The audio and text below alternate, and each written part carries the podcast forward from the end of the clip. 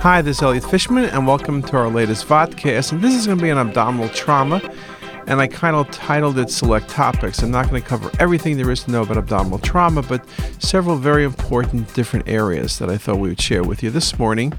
I have to give a talk on abdominal trauma at the 100th uh, anniversary of the Texas Radiologic Society in April, so I put it together for that meeting. So let's get started. Well, if you look at trauma in the U.S., it is a major problem. 100,000 deaths annually.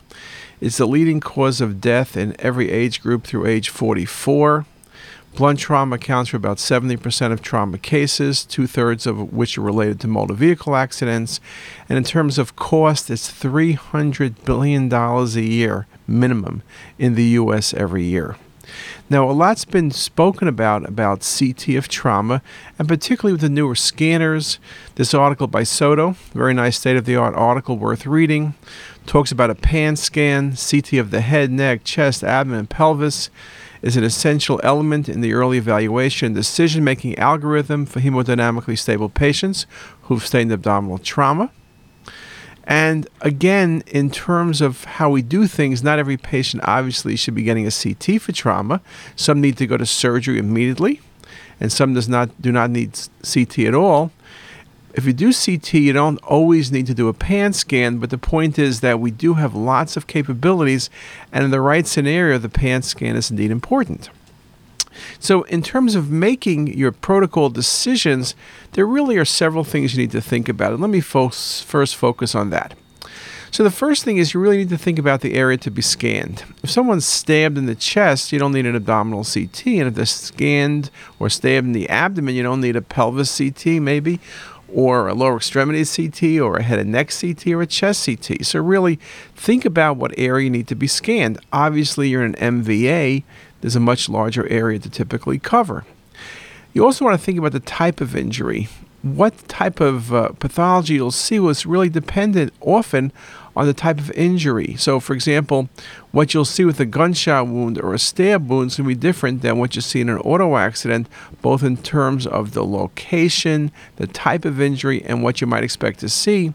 But also, that will define the protocols. Remember, a gunshot wound, uh, you really want to be thinking about. Uh, contrast extravasation, CTA becomes critical in that scenario, for example. Also, you need to be practical, understand what scanner you have. Do you have a flash scanner or a 16 slice scanner? What do you have and design protocols accordingly? And again, we also always work on the uh, referring physicians' information, what they know, what they expect, as well as what our imaging studies or lab values have to tell us. So, in designing the protocol, contrast becomes very important. We typically do not give oral contrast, though sometimes we give water. We essentially never give positive contrast. IV contrast is routinely used. In thoracic or abdominal trauma, it really is mandatory. If you're only looking at an ankle fracture, typically you don't need contrast, but everything else you do. We'll speak about bladder and rectal contrast. In the right scenarios, it's critical. Patients with pelvic fractures, bladder injury is always a consideration. Patients with gunshot wounds, you might worry about, uh, depending where the gunshot wound is, of course. But you, if it's to the pelvis or to the abdomen, perhaps there's bowel injury. Perhaps you should be giving rectal contrast. Again, we'll speak about that. And then once we make the decisions about contrast, then it's the scan parameters KVP, MAS. We want to do the best uh, low dose study possible while getting the maximum information. Depending on the injury, depending what we're thinking about, scan delay. Are we doing arterial phase or are we doing venous phase? Most trauma is done in venous phase, but select cases we do arterial phase and perhaps multiple phases, arterial, venous, and even delayed phase. Contrast volumes and injection rates will depend on patient size and the specifics of what we're doing, and again, the role of post processing. A number of articles recently do make the point with things like the PAN scan, coronals and sagittals are mandatory, 3D imaging becomes very critical. So, again, this whole idea about volume imaging becomes even more important.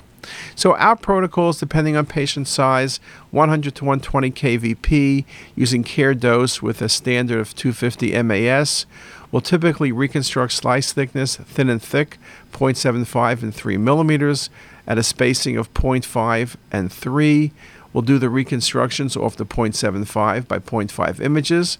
We'll reconstruct again depending on the scenario with soft tissue imaging always, but typically with bone and lung through key zones. And again, post processing is something we will routinely do. A good article recently by Dresden with a single continuous acquisition, whole body CTA is able to demonstrate all potentially injured organs as well as vascular and bone structures from the symphysis to the circle of Willis. And this article is, again, a good article to review. And one of the things they speak about in great detail is the benefit of reviewing multiplanar and 3D images for timely and accurate interpretation. They also make a point that this will help avoid pitfalls and really is the way things need to be done. And they also comment that the uh, use of isotropic voxels really allows us to move away from this over reliance on axial imaging and move to the use of coronal and sagittal imaging. And again, something we agree with 100%. And that is one of the focuses of their article. So, again, this whole concept of volume imaging in a trauma patient. In their article, what they did in their pan scan equivalent, they did a non contrast brain CT, then they did an enhanced scan from Circle of Willis at a symphysis. Here was their parameters. Uh, images reconstructed at 3 millimeters and, point, and 1.5, as noted here. They used a fixed scan delay at 20 seconds for patients under age 55 and 25 seconds for over age 55. They used a biphasic injection which you can see here, uh, which again, some people will do, particularly with scanning long areas. They did not use oral contrast. They got delayed scans only in select cases, and they scanned patients with arms above the head. So again, that you can vary the protocol a bit. Timing will be variable depending if you're doing the arterial phase imaging or you want to do venous phase imaging. Obviously, a 20 or 25 second delay is ideal when you're doing an arterial phase map. So, again, design the protocol according to the patient. Now, let's look at some scenarios. I always like to show a case like this as a good starter. And it's a trauma patient. You see some fluid, so it's some blood in the abdomen. But what's most important in this case is look at the adrenals. The adrenals are very bright. And look at this next case. The adrenals are really bright, and look at that rupture through the abdominal wall. And what all of these cases are showing you is that one of the signs of hypovolemia, one of the signs of impending shock in a trauma patient, or in fact almost any patient, is this very bright adrenal enhancement. Article by Tarrant talking about hypovolemic shock in adults. Intense adrenal enhancement is defined as attenuation values equal to or greater than the IVC. It's symmetric in most cases. Uh, no one really knows definitively why there is such intense adrenal enhancement. However, it's felt to be likely a sympathetic response to hypovolemic shock, along with preservation of perfusion to the adrenal glands as a vital organ. And again, it's something you really need to be thinking about. Uh, can it occur in other situations?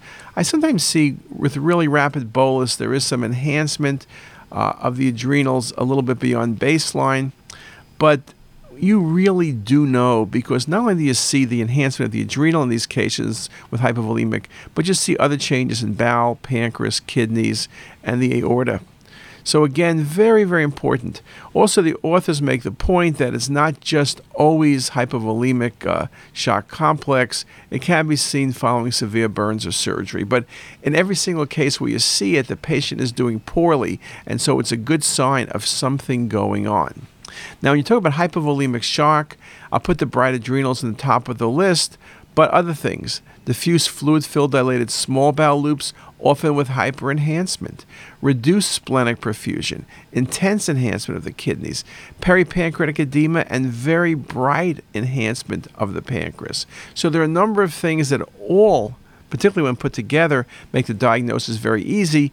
But I will tell you, when I see those bright adrenals, I am extremely concerned and I will let the clinicians know. And here's just one more example. You see blood in the abdomen, there's a pneumothorax, the patient has multi organ trauma. But when the adrenals are that bright, you know you've got to be worrying about the patient being in hypovolemic shock. So, again, sometimes you'll see it earliest on the CT scan before the patient literally is suspected of having it clinically. So, again, you can be of great value to the referring clinician. Now, in terms of adrenal, I'll mention the adrenal. One of the causes of adrenal hemorrhage is trauma.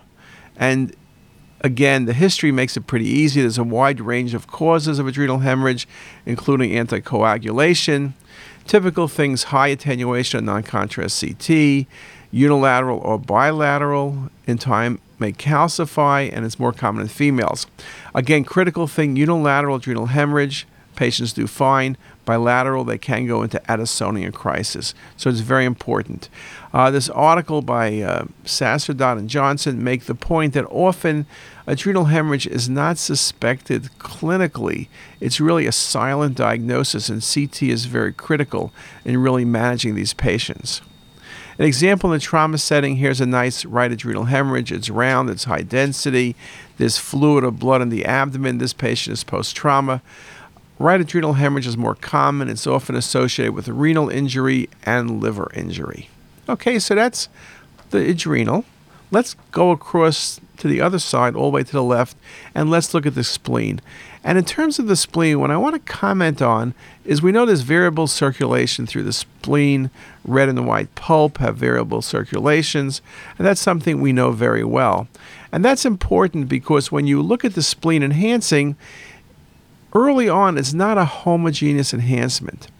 It really is this serpentine cord like enhancement, and it's particularly prominent with fast injection rates, though it may be exaggerated in certain patients with decreased cardiac output or, or heart failure, splenic vein occlusion, or portal hypertension. Now, what's important about this, when you look at it here, there's a great temptation saying, oh my goodness, there must be splenic lacerations or trauma or contusion, something's going on. Now, you realize you look at the aorta, you can see your early phase imaging, and you should, with experience, know that this is not going to be a problem. But if you're uncertain, just wait 30 more seconds and look how nice the spleen looks. One of the reasons people don't like early phase imaging in trauma cases is because of the irregular splenic enhancement and the potential for overcalling lesions. And again, here's just one more example. So, again, very easy. If you're uncertain, a few additional scans is the right thing to do, and that'll make it a very definitive diagnosis. But typically, it's not an issue. We also speak about splenic arterial anatomy. There are a number of different appearances, average number of branches to the spleen um, between 6 and 12. There's also a pattern called a magistral type of branching. Long splenic artery divides near the hilum into three or four short branches. And here's that magistral type seen here very nicely, very minimal branches. We also speak about variations in the venous anatomy though it's a little bit less frequent. We usually get a really good look, as in this case, portal vein, SMV, splenic vein, very nicely shown. Obviously, splenic vein can be involved with trauma. It can be occluded. You can see sequela from pancreatitis or pancreatic cancer, obviously. But in the trauma setting, it usually is not involved unless the patient has really a stab wound involving the vessel, which is pretty rare. Arteries more common, or if it's multi organ injury and you might have compression by something going on in the pancreas. Now, I showed you before that mosaic pattern. I just wanted to show you this case. This is when there is active bleeding in the spleen. There is no mistake what it looks like, the high density, the blush. You can see fluid in the patient's pelvis. It's not going to be a difficult diagnosis. Okay? All right, let's move on to another subject and let me look at the pelvis. But as I look at the pelvis, I'll show you this case as the first example. It's a pregnant patient who had trauma. You can see the fracture of the uh, iliac bone and the diastasis of the right SI joint. And you can see the additional fractures here. And you can see we did this as a CTA. And then I'll just ask you the question should I have scanned this patient? This patient had suspicion of severe injuries, but the patient was known to be pregnant. What should we do? Well, there was a good article addressed by Sadro, which made the point a major trauma when there is concern for maternal injuries, CT is the mainstay of imaging. The risk of radiation to the pregnancy is small compared to the risk of missed or delayed diagnosis of trauma. And it's important to recognize this point that the mother's life is the priority in these scenarios. Trauma is leading cause of non-OB maternal mortality, affecting up to 7% of pregnancies and a significant cause of fetal loss. Approximately 2% of level 1 trauma patients have a positive pregnancy test.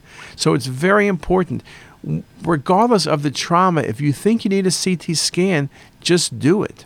Cause of trauma in pregnancy, MVA, falls, assaults, violence, gunshot wounds. And again, uh, we do know that certain injuries in pregnancy are associated with increased incidence of fetal loss. Pelvic and acetabular fractures are associated with a high maternal and high fetal mortality, increasing to 75% for severe fracture patterns. So I show this case and I make the point if you worry about trauma or injury in the pregnant patient, do the CT scan. The risk to the fetus is small compared to the risk to the mother, and no one's going to argue about doing the CT scan without delay. So let's stick with the pelvis. We talk about the pelvis, usually think about acetabular fractures or iliac wing fractures, but at the end of the day, there's much more beyond the bone, from the soft tissues to the, to the bladder to the colon, uh, it's very important to recognize that these injuries can lead to high morbidity and mortality. And it's the secondary findings, if you want to call them secondary findings, that really very much can be guessed in part by how the trauma was. Stab wound, gunshot wounds, you really worry about bladder and rectal injuries, motor vehicle accidents. When you see a pelvic fracture, then bladder becomes of great concern. So if I speak about the bladder for a second, uh, trauma, blunt trauma is the leading cause when you look at the trauma scenario, up to 85% of cases. Penetrating, iatrogenic, or less common. GU trauma occurs in 5 to 10% of all patients with trauma. Bladder injury, about 1.6%. Bladder rupture occurs in up to 11% of patients with pelvic trauma. But important thing is, up to 90% of patients with a bladder rupture have a pelvic fracture. The point being is if you don't see a pelvic fracture, it's extremely unlikely to have bladder injury. Now, when you look at the bladder, up to 80% of cases are extraperitoneal, 20% intraperitoneal, and 10% combined. Intraperitoneal has higher morbidity and mortality, and those are the ones that patients go directly to surgery. We mentioned the different types of trauma. I would say that the penetrating trauma, depending how the injury was, but a gunshot wound is more likely to give you that intraperitoneal extravasation. We talk about bladder trauma. There's an article by Sadler making the point there are five categories contusion, intraperitoneal, interstitial or bladder wall hematoma, extraperitoneal, and combined. Intraperitoneal, we mentioned, was up to 20%. Delayed diagnosis is a problem, high morbidity and high mortality, and that's because intraperitoneal bladder rupture will require surgical intervention. CT cystography is very, very good. The way we do the study, take 30 cc's of Omni 350, put it in a bag of 500 cc's of saline, and then drip it in under gravity. That works really nicely. And CT cystography is easy to do. It should be done when pelvic fluid is present, especially when there are fractures or gross hematuria, to take a really good look at the bladder and bladder wall. Now, one of the comments we make if you know the patient has pelvic fractures from plain film or the injury type really is consistent with pelvic fractures, perhaps before you scan the patient, put a Foley in, and typically patients always have Foleys in, but do the CT cystogram from the get go. This will help decrease radiation dose because you won't need to scan the patient a second time. Now, examples here's a case with trauma, gunshot wound, and the patient has trauma to the chest wall and to the lung. And you also can see there's a fracture of the left symphysis. You can see the bony fragments present in air. And you know this patient has to have a bladder injury or a high likelihood based on the hematoma in the left bladder wall, the air in the bladder, and the air anteriorly. So in this case, you would have to, if you hadn't done it already, do a CT cystogram. If you knew the scenario, perhaps you could have saved some dose by doing the CT cystogram from the get go. Now, when you look at the bladder, you can see very nicely when you distend it, very smooth, well defined, and if there is extravasation, CT is over 95% accurate.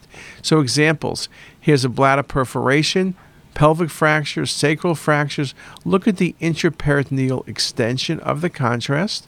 Very nicely shown. This patient will be going to surgery. Or this case, fracture of the symphysis. You can see some bony fragments that projected posteriorly. That's always of concern. There's a Foley catheter. There's some stranding in the prevesical space.